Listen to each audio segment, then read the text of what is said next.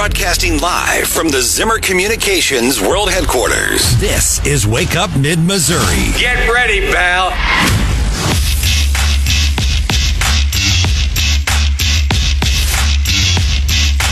Welcome back to Wake Up Mid-Missouri. I'm Mike Murphy with Stephanie Bell. Good morning. Brian Hauswirth will be joining us shortly. John Marsh. Yes, sir. Hannah, the producer. Hola.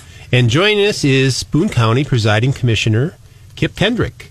Uh, the state of Missouri passed a law this summer that allows counties to freeze property tax increases when homeowners become eligible for Social Security. Boone County took some action on that last week. Presiding Commissioner Kendrick is here to talk to us about what they did and why they did it. Welcome in, Kip. Good morning. Uh, thanks for the opportunity to come on. So, tell us what you did and why you did it.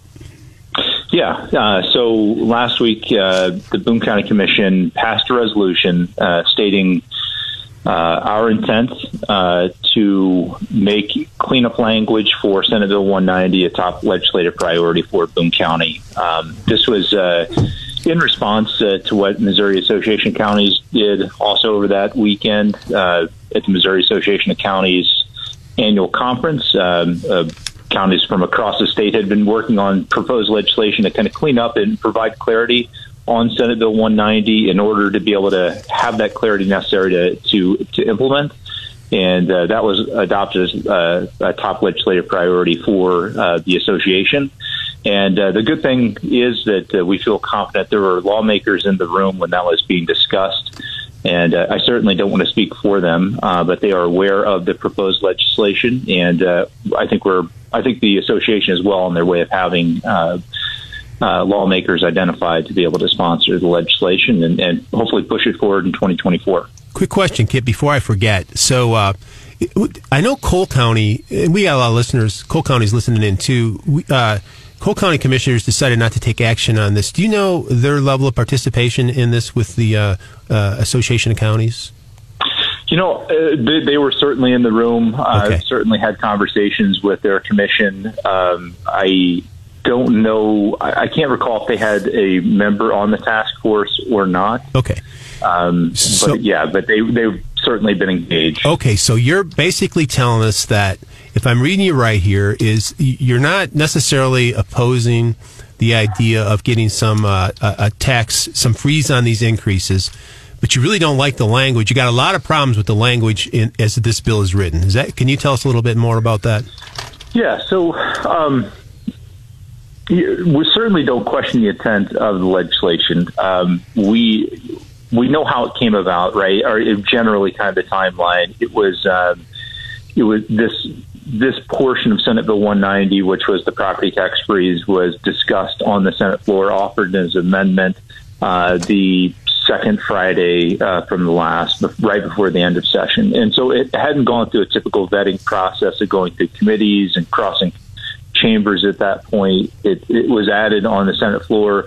Little discussion. The intent was certainly laid out, uh, but you know, counties across the state had some concerns about how the language was written.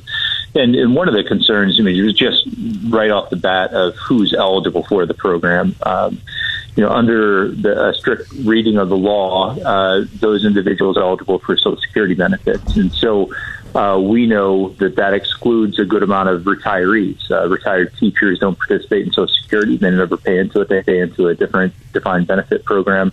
Uh, so strict reading of the law, uh, which, you know, that's what we are here in the state. We don't, we legislative. We don't have legislative history on this issue, um, would would then exclude certain groups.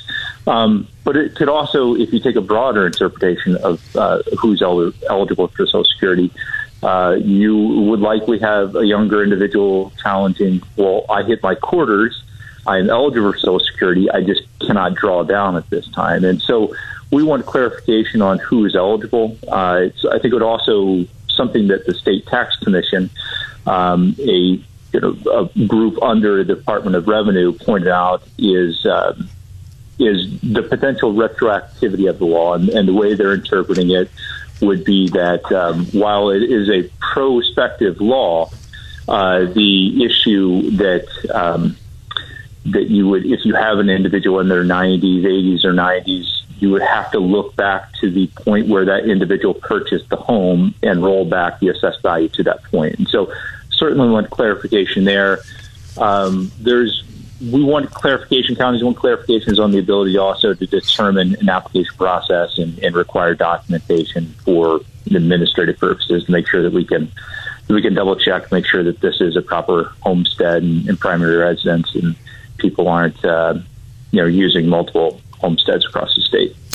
Commissioner Kendrick, we appreciate you joining us live uh, on the show, and so many things obviously going on with this.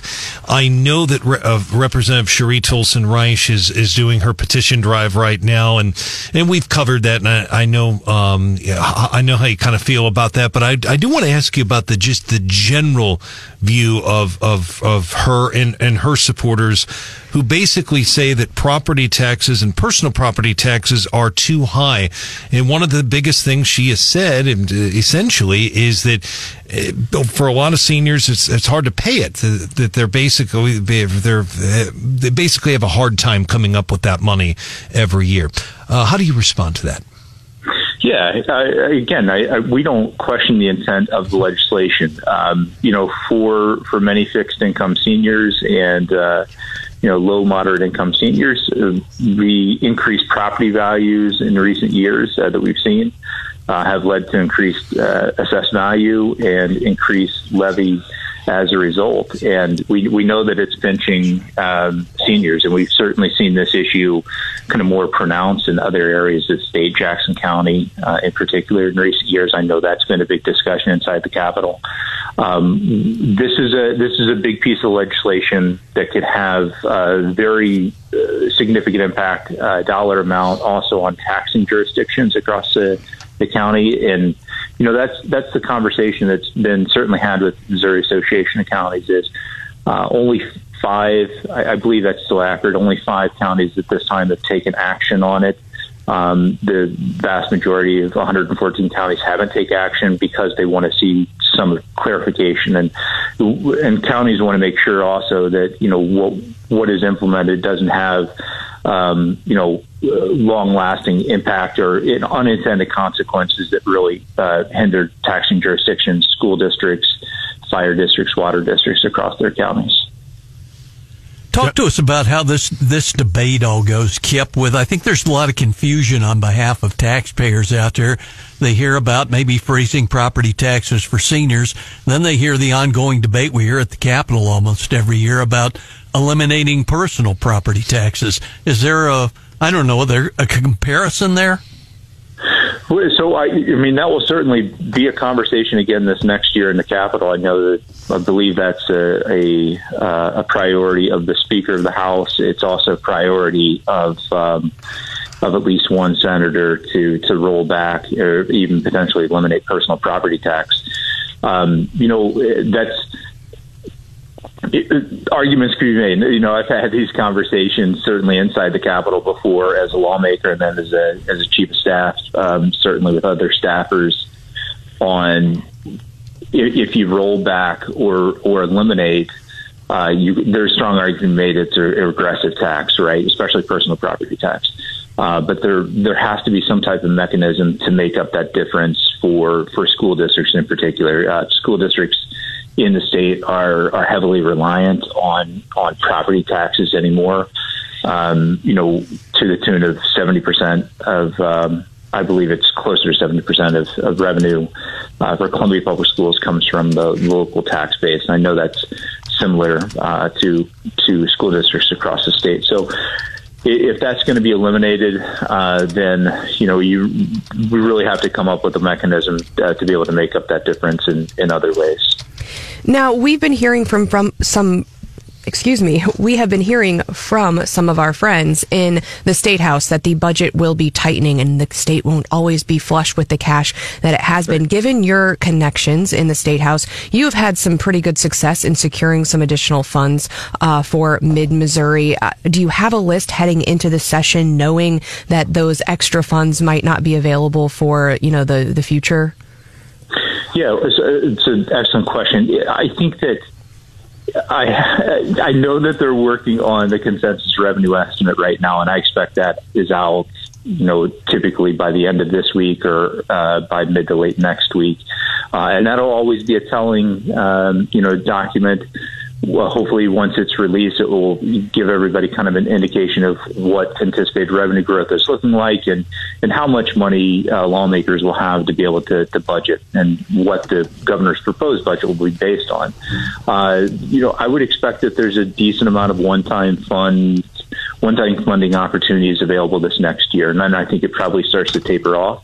I think, believe that you'll probably see a from both the House and the Senate Um, and a push to limit uh, ongoing, uh, you know, cost to continues or ongoing uh, budget items, trying to limit the amount of new decision items there and try to make sure that that's controlled. Uh, and probably any new spending is other than mandatory cost to continue.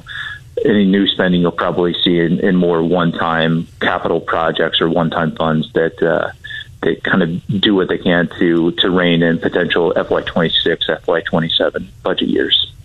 Okay, Kip, so this tax, this freeze on property tax increases, let's make sure everybody understands what we're talking about. This is a, a cap on increases. It's not going to take, not going to cut back anybody's taxes. It's just going to keep it from increasing as years go by. It can be approved by, it can be implemented by uh, ordinance from the county commission or a petition drive and then go to the ballot and the people voted in. You guys want to look at this, uh, the county commission wants to look at the language a little bit, get it cleaned up, and run it back through the legislature.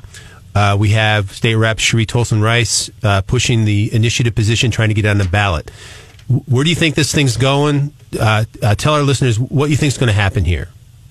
Well, I mean, that's a, it's a, it's a great question. Um, You know, we believe that the legislation has, a, the cleanup legislation has a as a chance at being run through as a consent bill, uh, which kind of can fast track it in a lot of ways. It can cut down on the amount of amendments that are offered, and, and really, hopefully, kind of push be able to push it through relatively quickly in the new year. Um, in the twenty twenty-four session. Uh, we know that the petition deadline for the August ballot will be May, I believe sometime in mid-May. I don't have that date off the top of my head. Uh, but we're we're going to watch it closely, remain in contact with the representative about how progress is being made. She certainly kept us up to date on it. I believe they collected close to the half the signature required now, or a little bit less than half. Uh, around two thousand collected and forty-six hundred needed to be able to place it on the ballot. And so we'll monitor that. It, it wouldn't surprise me at all if uh, if the signatures are collected to be able to place it on the ballot. And so we'll just have to monitor and, and kind of see also where the progress is inside the Capitol on the conversation. All right. Boone County Presiding Commissioner Kip Kendrick, thanks a lot for coming on and, and uh, helping us understand that. I appreciate it. Thank you. All right. All right. Coming up next, we have What's Hot with Hannah. Got a high-speed pursuit that I want to share this morning.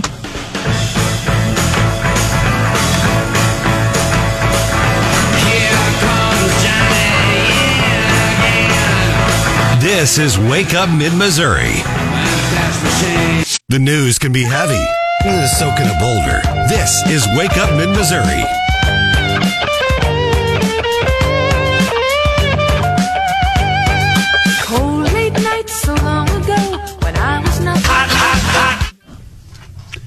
Welcome back to Wake Up Mid-Missouri.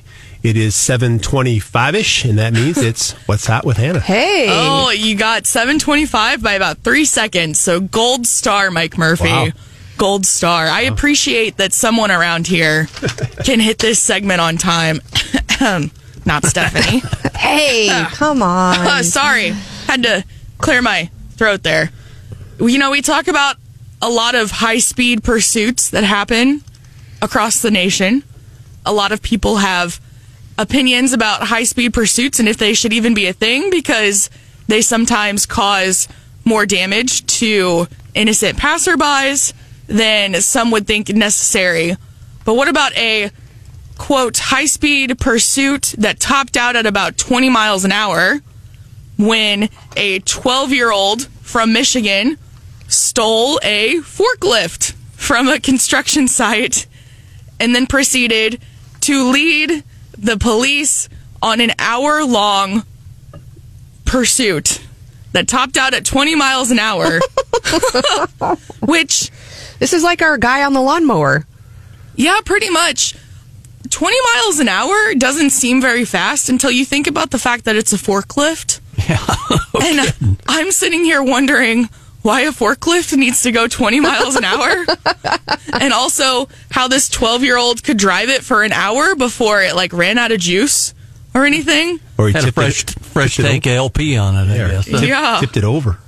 I guess so. Uh, you know, the typical tactics that police would use to slow down a speeding car that they were chasing didn't really work because they couldn't get very close to him because of the forks on the front. uh, but this twelve-year-old was a middle school student, and there was a construction site at the middle school that he attended in Michigan. And I guess the keys were hidden in the cab of the forklift, which seems like a terrible idea when you know that you're surrounded by middle school students. Oh, yeah. Oh, yeah. And he saw his opportunity, and he took it. Uh, he didn't have any headlights working on his forklift, and it was a nighttime pursuit. But wow. By the time they caught up to him, um, it was almost eight p.m. when they finally caught him. Uh, but... And he had a curfew, so he had to be home. Right? The police at one point that were chasing him had to stop because he had crossed the county line and couldn't do anything about it at that point. Luckily, he stopped shortly after. He was apprehended. He's being held in juvenile custody. And the police are still investigating the situation. I don't know what there is to investigate other than the fact that somebody left keys to a forklift laying around, and a twelve-year-old boy got a great idea to go and on. And spike strips don't work worth a darn on forklifts with solid rubber tires either. Yeah. I feel like we're giving criminals an idea here. Well, yeah. Any twelve-year-olds listening right now, don't do it. Well, there's a new sixth-grade legend at that middle school. Something like that. I, something tells me he probably won't be back at that school anytime soon. But you never know, I guess. But twenty miles an hour for a forklift, I'm still having a hard time picturing this. In the dark, no headlights. Sounds like a legend to me. We're coming back with, uh, we're going to talk about this Mayor Barbara Buffaloe trip to Dubai. That needs to be kicked around a little more, don't you think, Stephanie? Oh, yeah, we're getting some texts on it for sure. All right.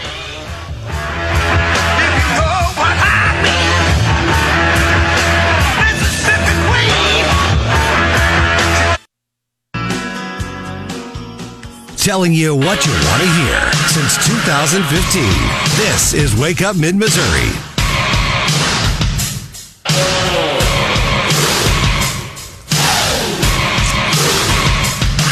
Welcome back to Wake Up Mid-Missouri. Mike Murphy here with Stephanie Bell. Good morning. Brian Hauswirth around here. John Marsh. Yes, sir. And Hannah, the producer. What up?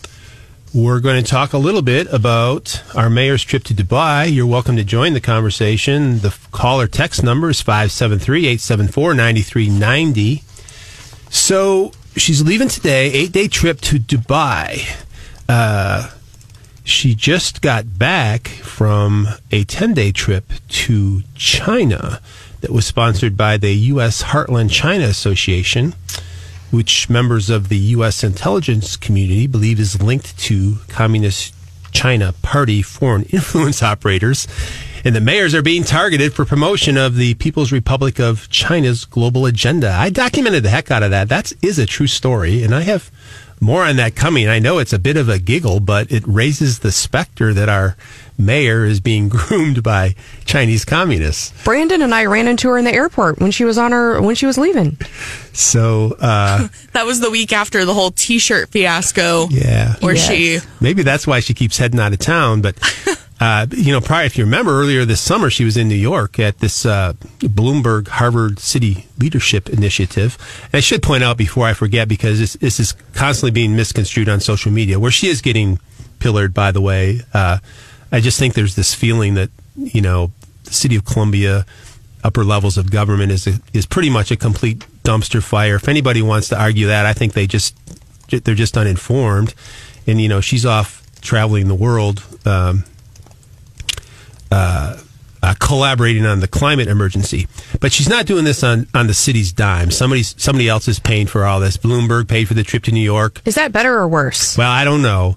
I don't know. She she is representing the city, and the question that gets asked is, you know, what good does this do the city? We can see what good it might do, you know, Barbara Buffaloe's resume, but I don't know what good it does the city. And then the U S, this delegation, she's a de- delegation of six mayors going to this U N uh, climate conference in Dubai, and uh, the conference of mayors pay for that. So, well, and, you know, this is a prime example, and John can vouch for this, of why every time we have Mayor Fitzwater from Jeff City on the show, we inevitably get texts and comments from Wake Up family members saying, can we please trade with Jefferson City? Well, yeah. and, and I'm trying to remember historically, because even before Mayor Fitzwater, I, I haven't heard of him going on any trips. Maybe he, maybe he's in Dubai now. I, I doubt it, but um, I did. I saw him recently, uh, and even um, you know, I know Mayor Turgeon liked to travel uh, personally, um, based on her social media, but yeah. uh, but I never saw her taking like mayoral trips. Now the, I will. The ones I think they're the folks in Jefferson City might be familiar with is some of the council types and city leaders, including Mayor Turgeon. Turgeon took a couple of trips to our, the sister city in Germany. Yes. Yep, I remember that too. That makes sense. Well, and I, I will, uh, I'm not going to necessarily defend Barbara Buffaloe. I will say getting out of your bubble of wherever you are in Mid-Mo and talking to others who are similarly situated as you is something I really enjoy doing in my profession, and I think I'm better for it. So y'all know that I say that I have an aggressive travel schedule, and sometimes I am just, you know, uh, drinking an Aperol Spritz in Italy. But most of the time,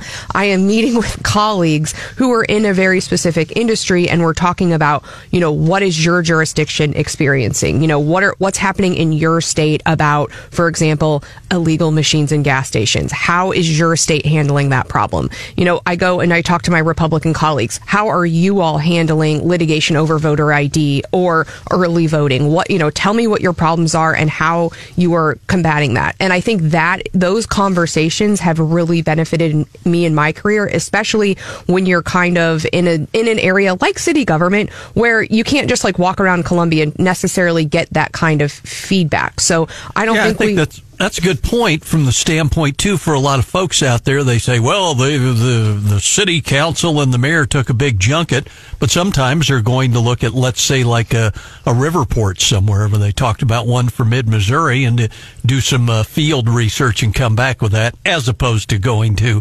Dubai and global warming. And, and I call on my colleagues that I meet at these conferences all the time, John. So I'll have a client call me. They work with me in Missouri, and they're like, I need help in Colorado. I need help in Kansas. I'm like, I know some someone there who can help you, or I know someone, you're telling me about a problem, and I know someone who has dealt with that problem before, or, or I call them and I say, I'm having this problem, you know, and now I can just pick up the phone and say, you know, what do you know? How do I, how do I, you know, address these, especially in weird area issues like political issues, utilities, that kind of thing. But I will say, you know, so in that way, I think, but then again, I pay for these trips myself. Yeah, well, and you know, they I forgot to mention it, but they did just get back from Madison, Wisconsin on a trip up there to to study many of those things, or to participate with the officials up there in conversation. More communists about- there than in Red China. And I will say, I have been on one um, trip. I do think I I think I paid for this myself, but the city will sponsor. Um, I know in Ashland will sponsor local elected officials to the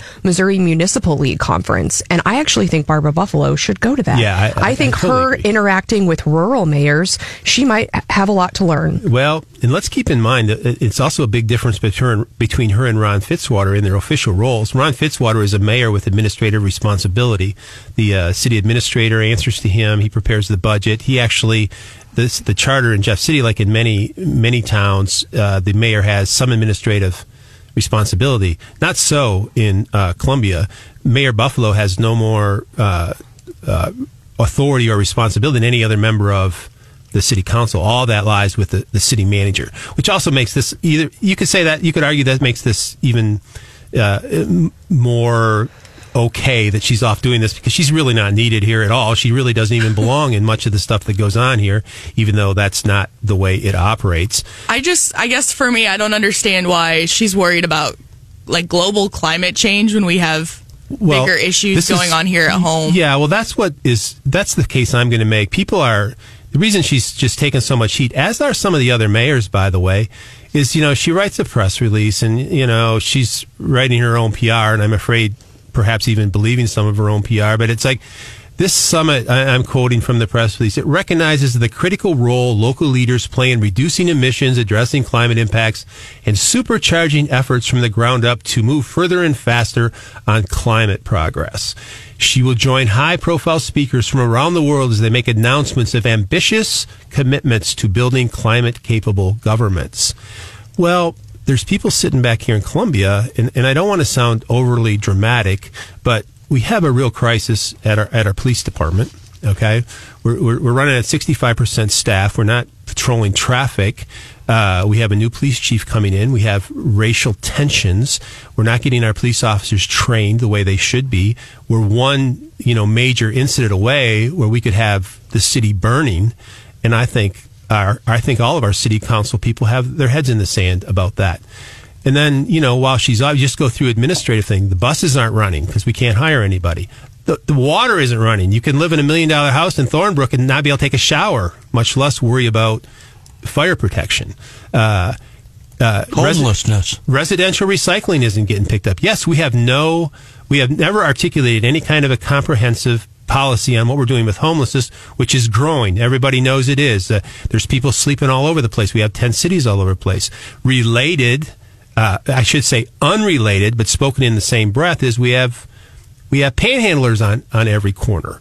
Uh, and those are the things you see. What you don't see is capital projects not being completed. This is a travesty. Uh, we have projects that were funded by voters in two thousand fifteen that aren't completed. We have uh, a capital improvement projects from eighteen critical infrastructure projects not funded. Millions of dollars that have been lost by inflation because we can't get the job done. The water plant, twenty-five million dollars was supposed to fix the water plant. Now we're going to get half of it done because we've lost it all to inflation since two thousand eighteen. Uh, you know, two hundred eighty openings at City Hall. We can't hire anybody. Uh, we got the money. Can't get anybody to work for us. Um, uh, four hundred short-term rentals. Airbnbs are operating illegally because after five years of work, we can't come up with ordinance that we can agree on that won't make somebody angry. So it just goes, you know, on and on and on with serious, you know, critical type issues that need creative uh, solutions. They they need work here. You know, the, the city manager doesn't. It, it, it doesn't appear like, you know, city staff is going to get these things solved. So there's this sense of frustration and mal- malaise, and then, you know, it would be one thing if the if the mayor was ducking out once in a while on a trip, but this just seems just. I, I think if you're a Columbia citizen and, and you're outraged by this, I actually think you have a right to be. Wow. I know. No, I think I, I take from Mike Murphy this morning. Yeah. I like it. Well, I've been saying the same speech over and over. You know, I just, you just haven't heard it. But this is I've been covering this for a year. These are things that I've been covering. That's why these are all things in Como Buzz that I've been writing about, and I think many people are unaware of them, blissfully so. But this city uh, has some really difficult issues that aren't being addressed. Well, and I think in, in one way, as as a conservative, I'm thinking, great, the less the Columbia City Council does, yeah. the better. Yeah. Uh, like on Airbnb regulations, stay out of my business. You know, we don't need more government regulation. So I think good if they're kind of in a holding pattern right now. But what you, what I'm hearing from you, Mike, too, is that there are some spending things, some infrastructure things that if they don't take action on, we are going to be paying for later. And I think coming from Ashland, we have had some of those situations where div- things have gotten out in front of us, and now we're having to pay the price because we didn't do some basic yeah. things uh, I- initially, yeah. and we're pay- and it's and it's it's a tough spot to be in. Yeah, I didn't even mention we've just taken double-digit increases in municipal water rates and municipal electric rates.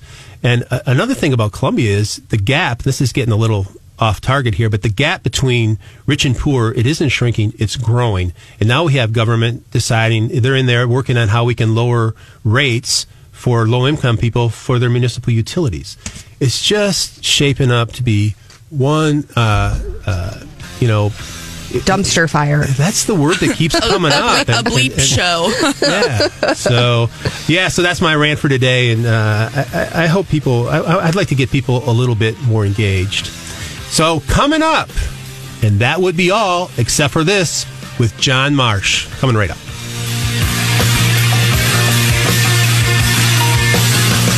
This is Wake Up Mid-Missouri. Watch the gang on our Facebook or YouTube channel. Find us at Wake Up Mid-Missouri.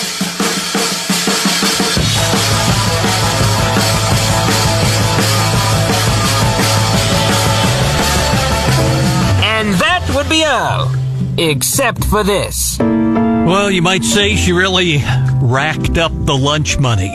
Judith Oaks is the accountant for the Rialto, California School District. Their Nutrition Services Department was caught on tape stuffing large amounts of lunch money into her bra.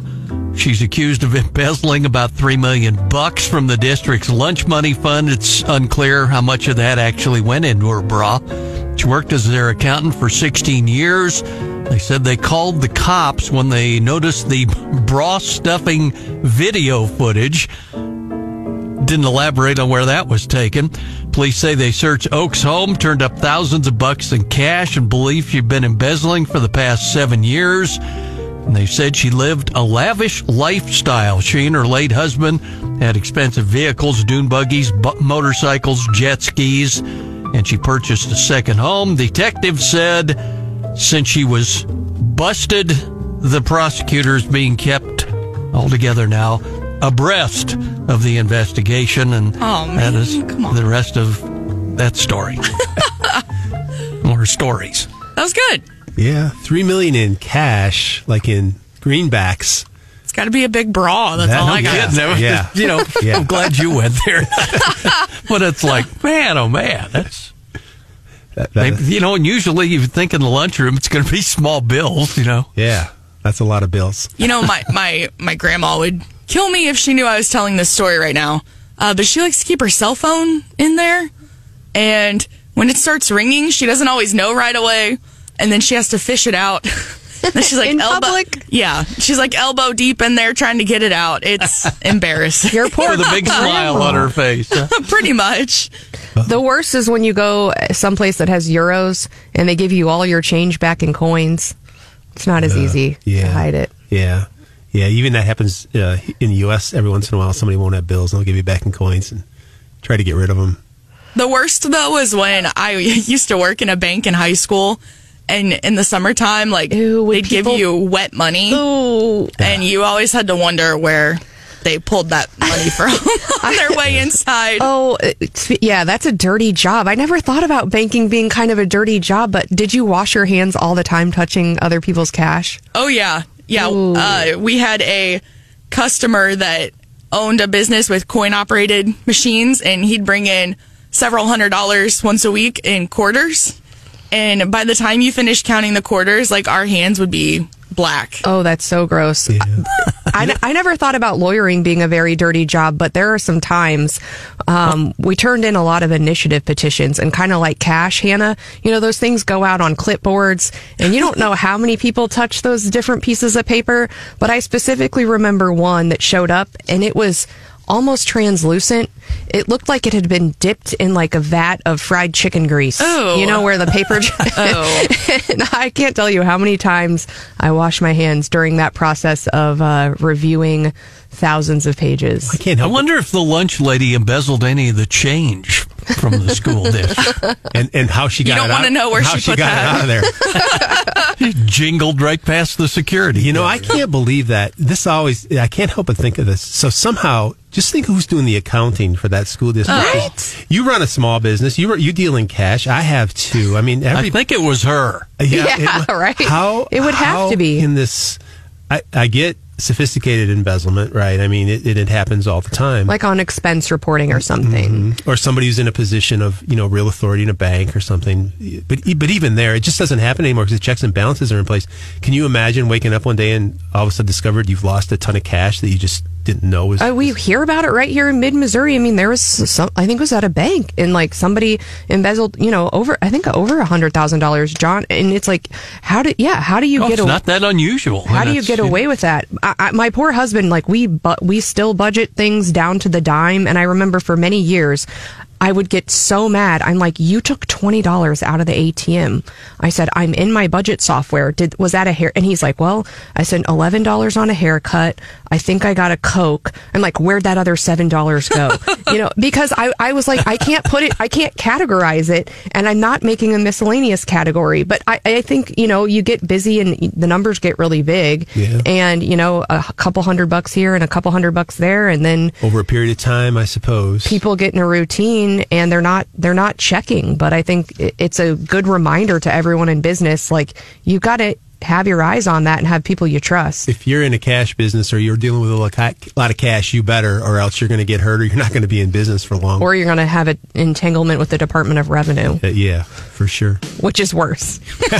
You're right. You're right. All right. No hate to my friends over at the Department of Revenue, but also a little bit. More with Wake Up Mid-Missouri coming up shortly.